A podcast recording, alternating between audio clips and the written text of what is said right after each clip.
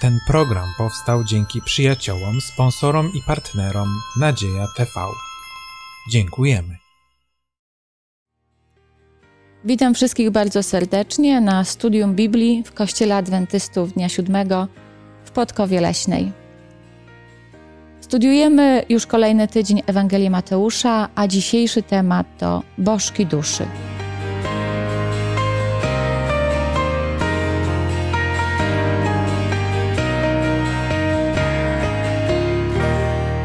Będziemy dzisiaj ten temat studiować razem z Anią, Zbyszkiem i Leszkiem, a ja mam na imię Małgorzata. Jak zwykle przed każdym studium Biblii poprosimy Boga o błogosławieństwo, o Jego myśli, dlatego zapraszam teraz do modlitwy Anię. Ojcze nasz, który mieszkasz w niebie, chcę Ci bardzo podziękować za to, że możemy tutaj być razem, za to, że możemy teraz pochylić się nad Twoim słowem. Panie, dziękuję Ci za to, że są na tym świecie wartości, które są ponadczasowe, coś nad czym warto się zastanawiać. Panie, dziękuję Ci za to, że możemy to robić w tak dobrych warunkach. Chcę Cię prosić, abyś nas poprowadził, abyś wpływał swoim Duchem Świętym na nas, abyśmy poruszyli odpowiednie zagadnienia i byli błogosławieństwem dla tych, którzy będą nas słuchać. Proszę Cię o szczególne, szczególne prowadzenie dla Małgosi, aby, abyś dał jej mądrość i poprowadził to dzisiejsze studium. Proszę, aby Twój Duch Święty, zgodnie z obietnicą, którą nam zostawiłeś, wprowadził nas we wszelką prawdę, abyśmy właściwie zrozumieli to, co masz nam do powiedzenia. W imieniu Pana Jezusa. Amen. Amen. Drodzy, studiujemy y, Ewangelię Mateusza. Mateusz, jeden z apostołów Jezusa, były celnik i prawdopodobnie jako celnik, tak jak inni celnicy, był skorumpowany, y, był prawdopodobnie oszustem, a mimo to Jezus powołał go. I gdy Jezus powołał go, Mateusz nie wahał się, tylko od razu za Jezusem poszedł. Patrząc na Mateusza, na pewno musiał przeżyć ogromną zmianę w swoim życiu. I myślę, że ta lekcja, którą mamy dzisiaj omawiać, te tematy bożki duszy, Mateusz musiał rozumieć bardzo dobrze. Bo on te bożki duszy w życiu miał i musiał je pokonać. Bogactwo, duma, władza, wpływy, to musiał porzucić na rzecz pokory, biedy, zrozumienia, wybaczania. Będziemy studiować teraz te kilka tematów, które nas, czy rzeczy, które nas oddzielają od Boga, i zaczniemy, myślę, od takiej trudnej pokory versus wielkość. Zaraz będziemy czytać urywek z 18 rozdziału Ewangelii Mateusza, ale zanim do tego przejdziemy, ja zadam chyba takie proste pytanie. Jak rozumiemy wielkość? Czym jest dla nas wielkość? Nie wiem, bardzo szybko kojarzy mi się to z jakąś sławą, popularnością i osiągnięciami. Czymś, co, co dany człowiek góruje nad innymi. Wielkość to być nieprzeciętnym. Ponad przeciętność się wzbić to jest wielkość. A czy dobrze jest chcieć być wielkim, chcieć być sławnym, chcieć coś osiągnąć? No, większa część ludzi na Ziemi chyba chciałaby być wielkimi, osiągnąć sukces, bo to się kojarzy z tym też wiąże, przynajmniej w moim zrozumieniu. Ale nie wiem, czy to wszystko tak do końca jest dobre. Znaczy, spoglądam na to trochę inaczej, bo kiedy, kiedy pytałeś o wielkości, pomyślałem sobie o ludziach, którzy byli, czy stali się wielkimi, ale w życiu byli bardzo skromni, e, nie byli zarozumiali z tego powodu, jakby patrząc od tej strony, że nieraz wielkość, która nie była wielkością, która ich to, to nie pochodziło z nich. Oni jakby byli widziani, że są wielcy, ale w tym sensie, że byli takimi, jaki byli, w tym pozytywnym sensie. Kiedy spytałeś mnie o, o wielkości, nie myślałem, że ktoś jest aktorem, Nie, ale docenione było to, co robił, a to, co robił, nie sprawiało, że on podnosił głowę i chwalił się tym. Nie, on po prostu traktował to jako coś normalnego, e, ale w tym był jakby wielki. Mimo, że był, to co robił, byłoby coś nadzwyczajnego i ponadprzeciętnego, ale jednak to nie sprawiało, że on się z tego powodu czuł, że on jest lepszy od innych. Na, na pewno takie osoby są, ale ja bym y, miała wątpliwości, czy takich osób jest dużo. Że- Bo patrząc dookoła nas, nie wiem, na polityko, polityków, y, ważne osoby, które zajmują wysokie stanowiska, y, aktorów, zdecydowana większość, to tą wielkość to tak Znaczy, wielkość ta może wypaczać. I w wielu wypadkach wypacza, manieruje. Ale, ale myślę, że kiedy postawiasz, postawiasz to pytanie o tej wielkości, to tak sobie wyobrażam Mhm. wielkość. No, mm, Ja myślę, że od, żeby odpowiedzieć, czy właściwe jest chcieć być wielkim, to trzeba zadać sobie pytanie, dlaczego chcę być wielkim? Bo jeżeli chcę być wielkim tylko dlatego, żeby inni przy mnie czuli się mali, no to chyba nie do końca. Ale jeżeli tą swoją wielkością chcę mieć większy wpływ i móc więcej dokonać dla, dla dobra innych, no to zdecydowanie tak.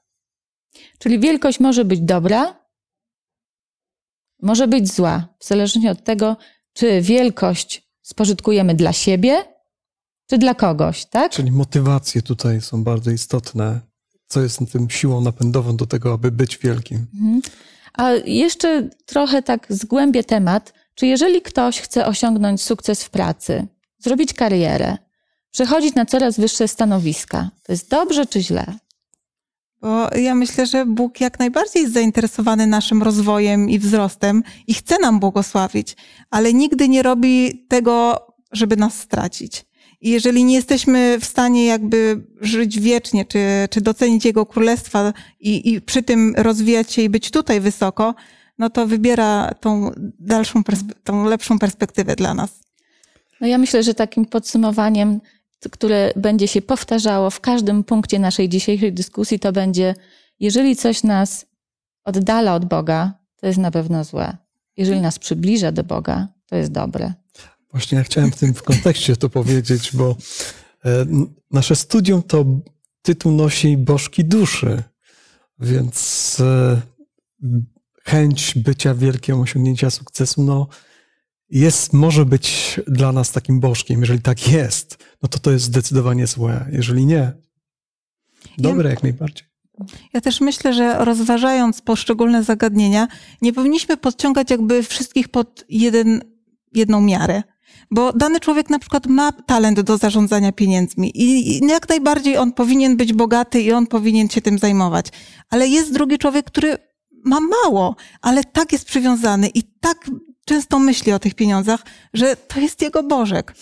Do pieniędzy jeszcze wrócimy, bo to jest też bardzo ważny i trudny temat. A zanim przejdziemy do pieniędzy, do pieniędzy, to zobaczmy, co Jezus mówi na temat wielkości. Co to znaczy być wielki? I może poproszę o przeczytanie y, tekstu z Ewangelii Mateusza, 18 rozdział, wersety od pierwszego do czwartego. Może Leszku, ciebie poproszę. Owym czasie przystąpili uczniowie do Jezusa, pytając: Kto też jest największy w królestwie niebios? A on, przywoławszy dziecię, postawił je wśród nich i rzekł: Zaprawdę powiadam wam, jeśli się nie nawrócicie i nie staniecie jako dzieci, nie wejdziecie do królestwa niebios. Kto się więc uniży jako to dziecię, ten jest największy w królestwie niebios. Tak, jak dziecko. Powiedzcie mi, co to znaczy faktycznie stać się jak dziecko? Ja tak pomyślałam sobie o wielkości ojca. Im mniejsze dziecko, tym ma większą e, zależność od ojca i jakby jest większa ta dysproporcja. I myślę, że w naszym przypadku stanie się jak dziecko, to uświadomienie sobie, e, no, jak, jaka jest dysproporcja między mną a Bogiem, albo jakiego mam ojca. I to e, jakiego mam ojca i w kontekście e, jego atrybutów, ale też w kontekście mojej, mojej relacji z nim. Skoro jest y, osobą, która bardzo mnie kocha i która y, strzeże mnie jak źrenicy oka, to, to nie jest tylko mu zaufać i wykazać taką pokorę i taką właśnie stuprocentową ufność w to, co mówi, żeby być jak to małe dziecko. Ja, kiedy e, czytałem te wersety, już, co prawda już któryś tam raz w życiu, już nie pomnę który, coraz bardziej mam takie wątpliwości, co Jezus miał na myśli, stawiając to Mhm. dziecko, bo jak e, o, przyglądam się dzieciom, które spotykam w życiu, to te nasze dzieci są naprawdę różne i, i bałbym się je postawić jako przykład tutaj Mhm. jakiejś pokory właśnie. A jednak Jezus to robi. Wydaje mi się, że w tamtych czasach jednak dzieci miały zajmowały inną pozycję jak dzisiaj. Mhm. Dzisiaj, prawdę mówiąc, to my hołbimy dzieci e, z, no, taki e, troszeczkę nawet irracjonalny zupełnie sposób, dając im wiele, a za dużo nawet. Po prostu niszczymy ich osobowość Mhm. i tak mi się przynajmniej wydaje, bo znalezienie pokornego dziecka w dzisiejszych czasach jest naprawdę chyba dużym wyzwaniem. Mnie uderza wiersz czwarty. Nie wiem, czy zwróciliście uwagę. Kto się więc uniży jak to dziecię? E, Kiedy myślę o tym, uniży się jak dziecko, albo kto się, właśnie tak, bo oczywiście postawienie pana dziecka i uniży się. Ja tak sobie myślałem, no dziecko zazwyczaj, no i tu mam taki problem, bo uniża się na zasadzie, kiedy się dziecko uniża? W, jaki, w jakich sytuacjach? Znaczy, i pomyślałem sobie, że dziecko jest, jak gdyby uniża się w momencie, kiedy jest gotowe do słuchania. Jak gdyby ma taką gotowość wysłuchania. Tak, tak, tak, tak mi się to skojarzyło. Kto się uniży jak to dziecię, ten jest największy. Czyli mieć poczucie, że ja mogę jeszcze kogoś innego słuchać, że ja nie jestem najmądrzejszy jeszcze. No Właśnie ja bym to do tego nawiązała, że to poniżenie jest związane z tym, że to dziecko czuje się mniejsze, może gorsze, na pewno nie takie mądre, czyli potrzebuje kogoś z góry zależne od kogoś. Ja może, ja to tak sobie kojarzę tą sytuację rodzice dzieci, bo faktycznie Leszku, zgadzam się też, że teraz może troszeczkę nam trudniej zrozumieć to porównanie, ale wyobraźcie sobie, znowu nawiążę do życia zawodowego. Wyobraźcie sobie, że jesteście dyrektorem w firmie. Y, Dyrektor zajmujący stanowisko przez y, kolejne lata przede wszystkim jest przyzwyczajony do tego, że on rozkazuje, on zarządza, on wymyśla, a ludzie wdrażają to, co on wymyśli. Y, Czym dłużej człowiek jest na stanowisku takiego zarządzającej osoby, tym ma mniejszą umiejętność słuchania. Y, Po części dlatego, że coraz mniej ludzi y, ośmiela się mu sprzeciwić, ale też bo jest przyzwyczajony do tego, że podejmuje dobre decyzje i zawsze wie najlepiej. I wyobraźcie sobie, że jesteście takim dyrektorem, który zawsze wie najlepiej, podchodzi do was Jezus i mówi, daje takiego studenta, który przyszedł na praktyki, nie wie absolutnie nic i mówi, unisz się tak jak ten student. Ja troszeczkę tak sobie zamieniam y, to i staram się zrozumieć w tym kontekście, może dlatego, że pracuję zawodowo i akurat to, y, takie porównania do mnie przemawiają. To jest niesamowicie trudne y, porównać się do takiej osoby, która nie wie nic, nie ma żadnego doświadczenia i jeszcze wyobrażenie sobie, że my w oczach Boga jesteśmy absolutnie równi. I to uczy takiej pokory. M- Mnie zastanawia postawienie tego pytania, bo uczniowie są już trzy, ponad trzy lata z Panem Jezusem, dokonali mnóstwo rzeczy. Uzdrawiali, zmartwychwzbudzali. E, Ich pozycja coraz bardziej rosła. Oni, oni nabierali pewności siebie. Trzy i pół roku być tą osobą, która jest blisko Pana Jezusa i dokonuje tak niezwykłych rzeczy, sprawia, że nie, to jest tak, jak być tym dyrektorem troszeczkę. I w pewnym momencie to pytanie, które, kto jest największy też w Królestwie Niebios, jakby to trochę było, wynikało, a który z nas jest najlepszy? Chociaż może to, to jest troszeczkę nadinterpretacja, ale gdzieś No tam nie, bo tkwił. to pytanie później dalej się pojawia tam. Jeszcze, będziemy do, jeszcze do tego będziemy wracać. Ale- To jest dokładnie to, co uczniowie rozumieli, tą Co myśleli o wielkość. sobie. Wcale nie, chyba nie rozumieli jeszcze tutaj tego stania się jak dziecko. Bo to pytanie o wielkość potem jeszcze wraca. Nie, więc to, to tłumaczy, czy nam nie grozi, czy my czasem w życiu, zdobywając pewne sukcesy, w pewnym momencie zapominamy być takimi, taką osobą, tak jak dziecko. No ale to będziemy rozwijać.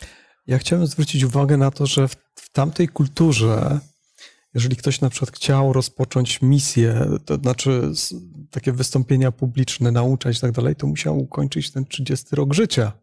Czyli zobaczmy, jak w tamtej kulturze dorosłym człowiekiem kto kogo traktowano jako dorosłego. W zasadzie dzisiaj to 18 lat, no to już może robić wszystko, nie? Założyć rodzinę, głosować, e, prawo jazdy dostać może nawet wcześniej. No wiele rzeczy, już jak jest traktowany jak dorosły, nie? Praktycznie, a w tamtych czasach 30 lat, nie? No, ja bym jeszcze nawiązała do tego wiek wiekiem, ale to, jak długo ci uczniowie już przebywali z Jezusem i jak mało mieli w sobie pokory, A chodziło jest mi to, że. Jezus stawia małe dziecko tak, na wzór, nie? Mhm. Tego największego w Królestwie Niebios. to na pewno da, dawało im do myślenia, nam też. Ale y, Mateusz pisze o To może nam kolejnych... y, uświadomić, że u Jezusa wartość ma to, co wewnątrz.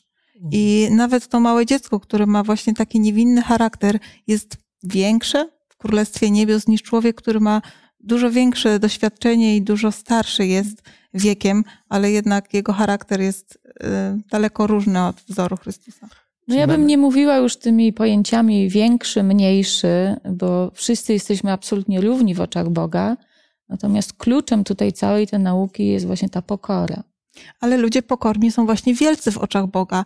I, może, I to może bardzo pomóc osobom, które życiowo nie czują się jakim, jakoś Mhm. wielkimi. Nie wiem, może, może jest y, sprzątaczką ktoś, albo, albo w domu zajmuje się wychowaniem dziecki, dzieci. I czy to jest wielkość? No w oczach świata to nie jest wielkość, Mhm. ale jednak w oczach Bożych to jest wielkość. wielkość. I myślę, że powinniśmy o tym pamiętać jako chrześcijanie, bo, bo Jezus powiedział, że będą, będą was prześladować i nieraz Mhm. możemy być zmieszani z błotem. I pytanie, czy wtedy dalej będę czuła się wielka w oczach Bożych? Chciałbym zwrócić uwagę na ciekawy kontekst, dlatego że to pytanie za chwilę, choć ono w naszym studium nie zostaje rozwinięte, ale to jest bardzo ciekawe, że zaraz potem Pan Jezus w wierszu szóstym mówi, kto raz zgorszy jednego z tych małych.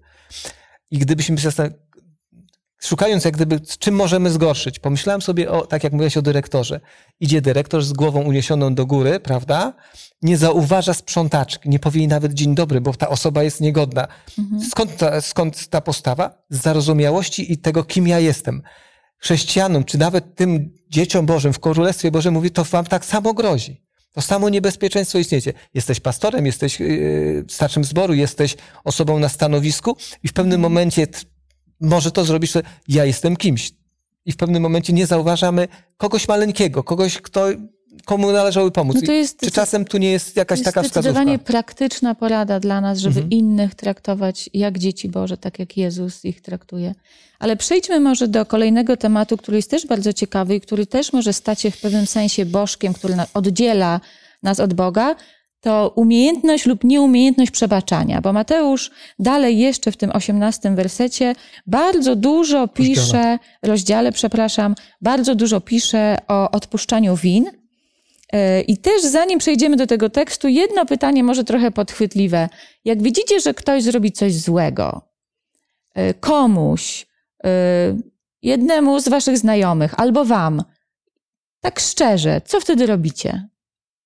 Analizuję. Ja się śmieję, analizuję, dlaczego to zrobił, co jest przyczyną. A później zapominam. Jak gdyby przechodzę nad porządkiem dziennym, bo nie widzę, jak gdyby. Ta, to zależy, jak głęboka była rana. To znaczy, ja. To za, właśnie to zależy, to, co, czy to było coś bardzo bolesnego, czy mm, coś, co mnie poruszyło, czy też to było takie, jak to się, ja to określam, niezdrobne. To takie, no, otarcie, mm, bo nieraz dotknięcie drugiego człowieka może mieć różny charakter. mówisz, nikt cię nigdy tak bardzo nie zranił i nie skrzywdził i nie, nie skrzywdził nikogo nie, nie, z powiedz mi twoich inaczej. znajomych. Powiedz mi inaczej. Dotyczyło to osób, które spytałaś, mnie, pytałaś, spytałaś nas, e, jeśli byliśmy świadkami. Nie bezpośrednio, że ja byłem osobą Mhm. zainteresowaną tą. Ja po prostu byłem widzem. I jak wtedy reaguję? E, no to tak różnie bywa. To znaczy, nieraz mi jest brak odwagi na interwencję, bo to może jest w moim charakterze, a nieraz pewnym momencie po, post factum prowadzę rozmowę z tymi osobami Mhm. e, które dotyczyły ten konflikt, ale e, w samym na przykład jak jest, toczy się ta walka, czy ta, toczy się ten spór, to raczej jestem z boku, dopiero czekam aż on Mhm. troszeczkę ostygnie i wtedy. Jeszcze mam do Was pytanie i znowu prośba o zastanowienie się i odpowiedzenie naprawdę szczerze. Jakie uczucia Wam przychodzą, jakie myśli Wam przychodzą do głowy wtedy, jak widzicie, że ktoś zrobi coś złego i ktoś się zachowa niegodnie, niesprawiedliwie, nakrzyczy na brata, nie wiem, z, yy, obgada go. Co Wam wtedy do głowy przychodzi? patrząc na tego winnego. Jeżeli ta wina dotyczy tylko jego, to ja jakoś nie, nie potrafię jakoś mocno reagować. Natomiast jeżeli osób trzecich, czyli ta osoba widzę, że krzywdzi trzecie osoby, Mhm. drugie osoby, to ja wtedy no, jakoś tak impulsywnie reaguję dosyć, nawet nie przemyślając, nie przemyśliwując jakoś specjalnie tego, co robię. No, no Myślę- taki charakter, no ale no tak się zachowuję. No. Myślę, że moimi pierwszymi odczuciami e, jest takie rozczarowanie i zawiedzenie, że czegoś innego po tej osobie się spodziewałam, a nagle widzę taki nieładny obrazek. Mhm. A czy macie potem takie myśli o tym, dobrze, to teraz y, chcemy mu pomóc? Czy naturalna jest taka myśl, brat zrobił źle, pójdę, powiem mu, może posłucha, trzeba mu pomóc, może nie wie jak. Y, Powiedziałeś wiele słów. Ja zazwyczaj myślę, znajdę czas, muszę z nim porozmawiać. To znaczy, jeszcze nie zastanawiam się, co, ten tylko mówię, muszę z nim porozmawiać i szukam takiej, takiej, takiej możliwości. Sam na sam, żeby z nim spotkać i Mhm. zapytać dlaczego, z jakiego powodu, spróbować wyjaśnić, co było przyczyną takiego, a nie innego zachowania. Jak gdyby staram się, znaczy jak gdyby staram się go wytłumaczyć, jeszcze zanim on się sam zacznie tłumaczyć, ale najpierw mówię, zanim cię, jak to się mówi, potępię w moim, tak jak do- dokonam oceny, która by cię oceniła negatywnie, najpierw wysłucham, dlaczego, co, się, co było przyczyną, dlaczego to tak się zachowałeś Mhm. i czy można temu zaradzić. No ja może powiem, nie jestem aż taka święta niestety. Y, Bardzo często nie reaguję w ogóle, bo albo się boję wejść w konflikt, albo uważam, że przecież nie jestem tak sprawiedliwa, żeby i zwracać uwagę, albo idę do kogoś innego i go obgadam. Nie No niestety. no nie. No niestety, bo mówię, ty patrz, widziałeś, no to teraz może zróbmy coś. A Jezus zupełnie inaczej radzi, jak powinniśmy się zachować. Może zobaczmy, jak powinniśmy się zachować. I to są teksty, myślę, w większości znam fantastycznie znane. I pytanie, skoro są takie znane, to dlaczego tak się nie zachowujemy? Zbyszku, czy mogę Cię prosić o przeczytanie tekstu z Mateusza, rozdział 18, od 15 do 18 wersetu? A jeśli zgrzeszyłby brat twój, idź, upomnij go sam na sam. Jeśli by cię usłuchał, pozyskałeś brata swego. Jeśli by zaś nie usłuchał, weź z sobą jeszcze jednego lub dwóch, aby na oświadczeniu dwóch lub trzech świadków była oparta każda sprawa. A jeśli by ich nie usłuchał, powiedz zborowi. A jeśli by zboru nie usłuchał, niech będzie dla ciebie jak i jak poganin i celnik. Zaprawdę powiadam wam, cokolwiek byście związali na ziemi, będzie związane i w niebie, i cokolwiek byście rozwiązali na ziemi, będzie rozwiązane i w niebie.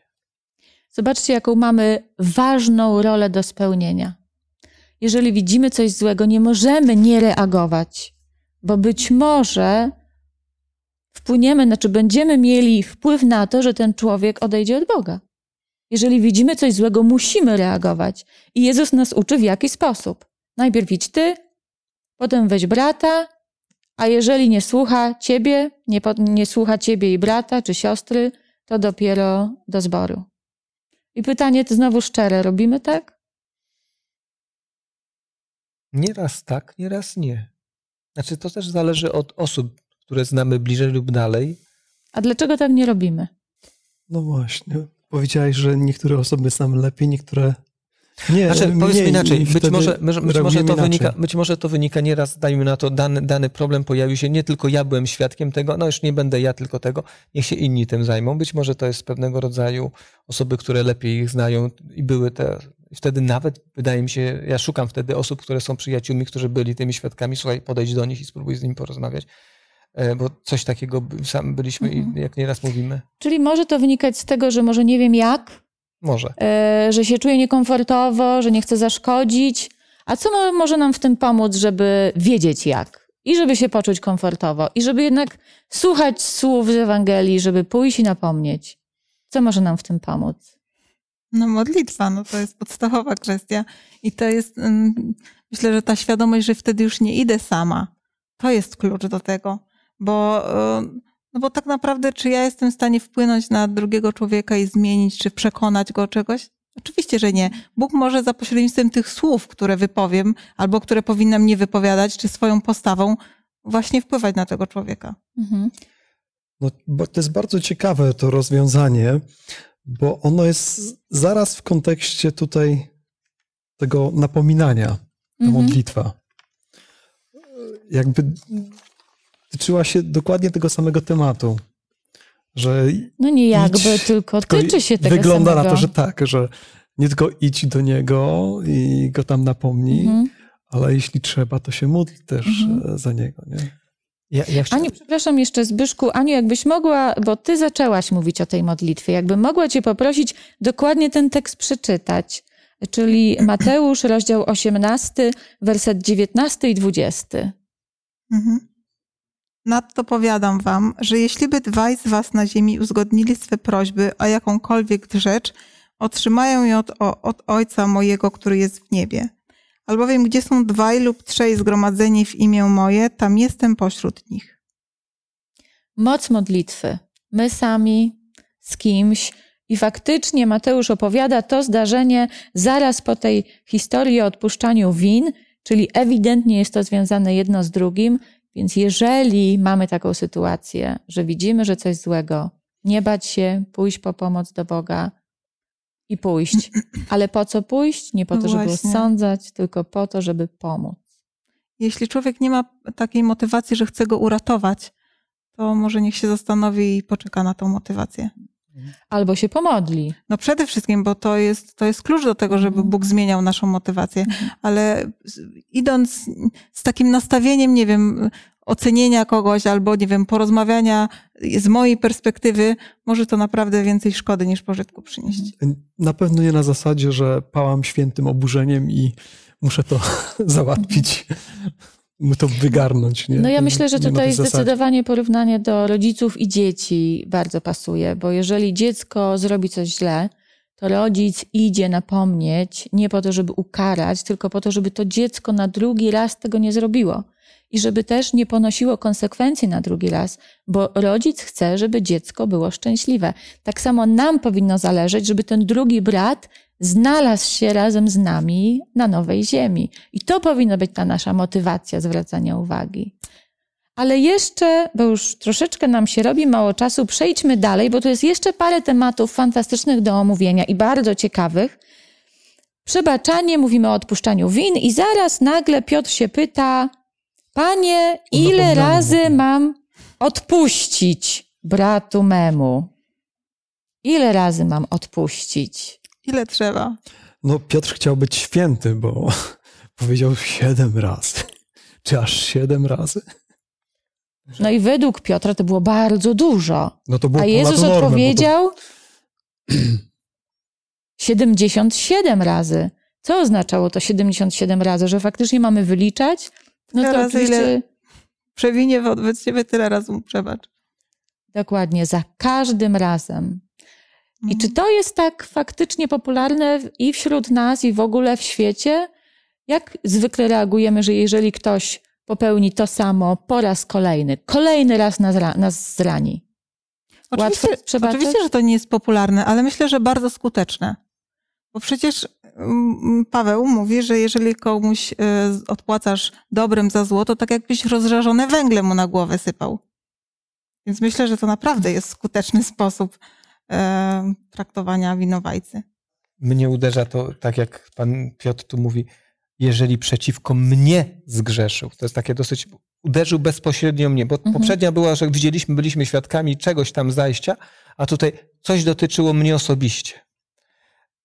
Zazwyczaj ja nieraz sobie myślę trzy razy, no już chyba zmądrzeję. I dalej się zastanawiam, czy jest sens przebaczania, wybaczania, jeżeli nadal ta osoba e, rani, robiła to, co robiła.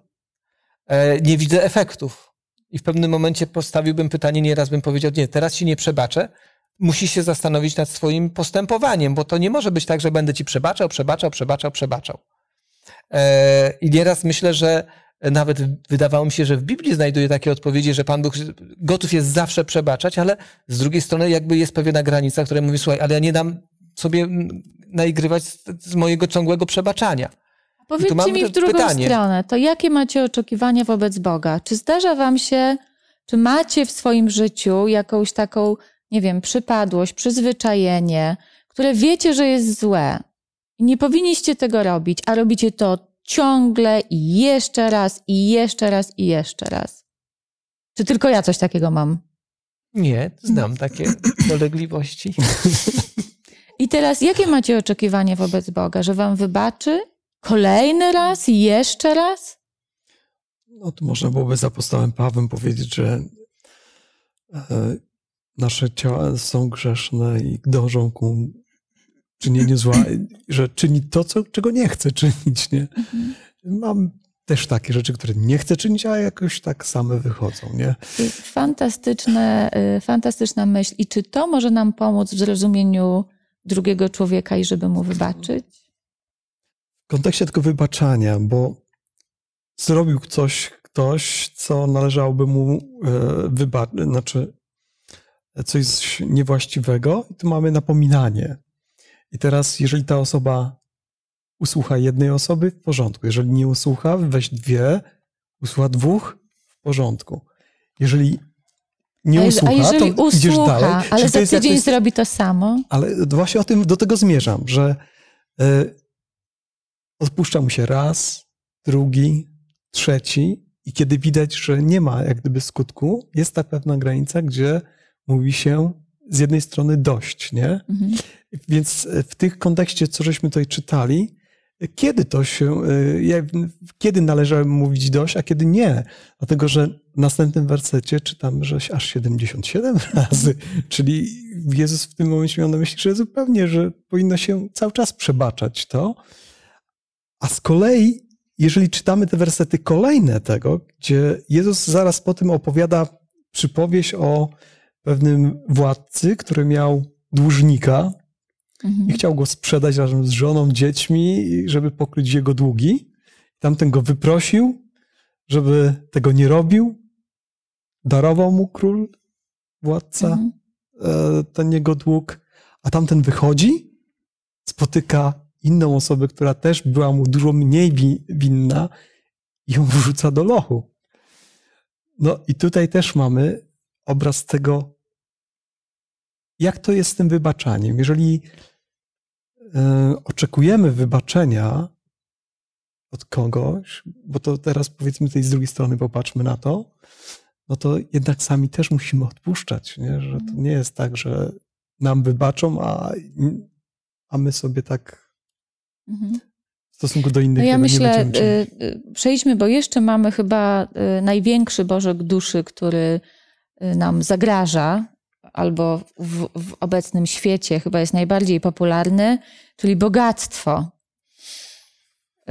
Niby też oczywisty, czyli przeszliśmy przez to pragnienie bycia wielkim, trochę przez dumę, która nam przeszkadza wybaczać, brak pokory, a w kolejnym, w, kolejnym tekście, już w rozdziale 19, mamy y, wersety o bogactwie i przypowieść o bogatym młodzieńcu.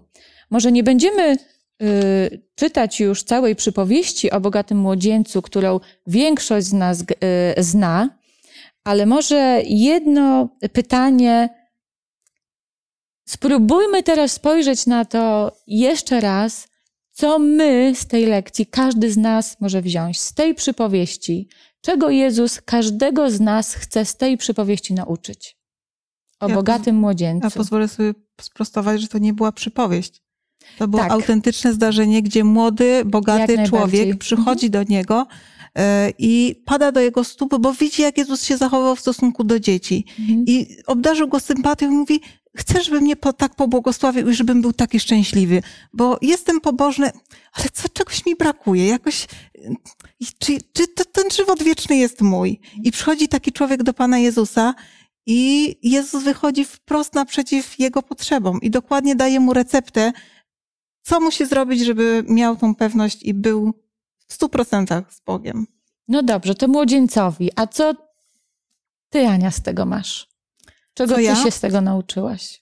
Ja czytając tą historię, zadałam sobie pytanie, czego mi brak? Albo co ja mam zrobić? Bo ten młodzieniec powinien pójść i sprzedać to, co ma. I ja sobie zadałam pytanie, co ja powinnam zrobić?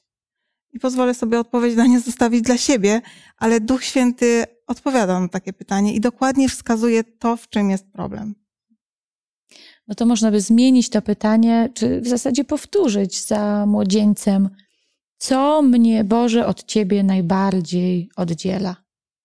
Co powinienem usunąć z mojego życia, żeby przyjść faktycznie do Ciebie blisko i na stałe? Ja może y, to pytanie pozostawię, y, bo wydaje mi się, że to jest takie dosyć prywatne pytanie i nie każdy chce na nie odpowiedzieć, ale tutaj y, też zapraszam słuchaczy, żeby sobie spróbowali odpowiedzieć na to pytanie, co nas oddziela od Boga. A my przejdźmy jeszcze dalej, już na zakończenie, bo po tych wszystkich lekcjach, po tym jak Jezus próbuje nauczyć, czym jest prawdziwa wielkość, co się naprawdę liczy, młodzieńcowi opowiada, co się naprawdę liczy, uczy przebaczania. Nagle Piotr zadaje pytanie, a co ja z tego będę miał? Jeżeli faktycznie mamy wyrzec się ze swojego życia, ty, tych bożków duszy, czy to będzie miłość do pieniędzy, czy to będzie pragnienie sławy, pragnienie kariery, czy cokolwiek innego, czy jakieś małe nasze wady przypadłości, przyzwyczajenia. Jeżeli mamy się tego wyrzec, to mamy prawo się zapytać, co z tego będziemy mieli? Ja bym tutaj y, użyła innego słowa. Kiedy mówimy Bożek, to niekoniecznie jest to coś atrakcyjnego. Ale kiedy popatrzymy, że to jest coś dla mnie takie ważne, takie cenne, coś, co sprawia mi tyle radości i nagle Jezus mówi, zostaw to. No to, no to przepraszam, to co mi zostanie? I teraz myślę, że warto spojrzeć, co nam zostaje, kiedy zostawiamy rozkosze tego świata i idziemy za Jezusem. Co tak naprawdę mamy wtedy? No, ja bym jeszcze zadała pytania, bo czasami myślimy tak, bogaty nie jestem, sławny nie jestem, nie jestem prezesem firmy, to w zasadzie nie mam bożków w swoim życiu. No nie. Nie? Tak dobrze nie jest. Każdy ma jakiś tam swojego bożka. No, myślę, że często sam dla siebie można być bożkiem. Jo. I to jest, myślę, bardzo takie zwodnicze, no bo z jednej strony powinniśmy mieć własne zdanie, e, własny jakiś tam e, pogląd na, na, czy rozwiązanie danego problemu, ale to jest tak cienka granica, kiedy Bóg mówi, a pozwól, że ja będę mądrzejszy, albo pozwól, że, albo zrezygnuj z tego. I tutaj jest walka z samym sobą, która jest najtrudniejsza. A powiedzcie mi jeszcze, zadam takie pytanie, może też trochę podchwytliwe. Co jest najtrudniejsze w tym, żeby się pozbyć rzeczy, które nas oddzielają od Boga? Czucie straty. Zaufanie Bogu, że może dać coś lepszego. Ja bym jeszcze dodała, że w ogóle zdanie sobie sprawy, że to nas od Boga oddziela. Bo dopóki sobie nie zdamy z tego sprawy, to nawet nie będziemy nic robić w tym kierunku, nawet nie będziemy prosić Boga, żeby nas, żeby nam to zabrał. Więc tak naprawdę pewnie warto też pomodlić się, Boże, to co tak naprawdę w moim życiu oddziela mnie od Ciebie, pokaż mi. Ale myślę, że na tym etapie bardzo dużo osób już jest. I bogaty młodzieniec też zadał pytanie, dostał odpowiedź. I tu jest teraz ten decydujący moment. Co wybiorę? I, i, I, w moim zrozumieniu takie poczucie straty, jak zostawię to, to nic mi nie zostanie. Już stracę przyjaciół, stracę popularność, czy stracę środki takie, którymi dysponuję dzisiaj. No i właśnie, jeśli nie patrzymy na to, co Jezus nam oferuje i kim On jest, no to rzeczywiście. A wrócę jeszcze do tego pytania, które zadałam, które Piotr, przepraszam, zadał. Co ja z tego będę miał? Może przeczytajmy, co y, faktycznie Jezus odpowiedział. Czy Jezus wtedy zganił Piotra, nakrzyczał go za to, że jest taki interesowny i tutaj tylko jest po to, podąża za Jezusem, żeby z tego coś mieć, czy zupełnie zrobił coś innego? A Jezus rzekł im: Zaprawdę powiadam wam, że wy, którzyście poszli za mną przy odrodzeniu, gdy syn człowieczy zasiądzie na tronie chwały swojej, zasiądziecie i wy na dwunastu tronach i będziecie sądzić dwanaście pokoleń izraelskich. I każdy, kto by opuścił domy, albo braci, albo siostry, albo ojca, albo matkę, albo dziecię, albo rolę dla imienia mego, stokroć tyle otrzyma i odziedziczy żywot wieczny.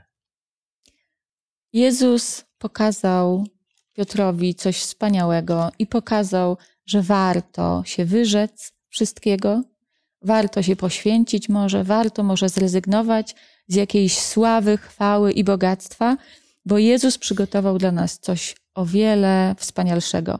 I ja myślę, że warto sobie przypominać o tym często, szczególnie w jakichś momentach troszeczkę zwątpienia, załamania, bo przecież Jezus nam to przygotował. I jeszcze może przytoczę tekst z y, Ewangelii Objawienia, jeden z moich ulubionych, 21 rozdział i tylko czwarty werset, który do mnie osobiście najbardziej dociera.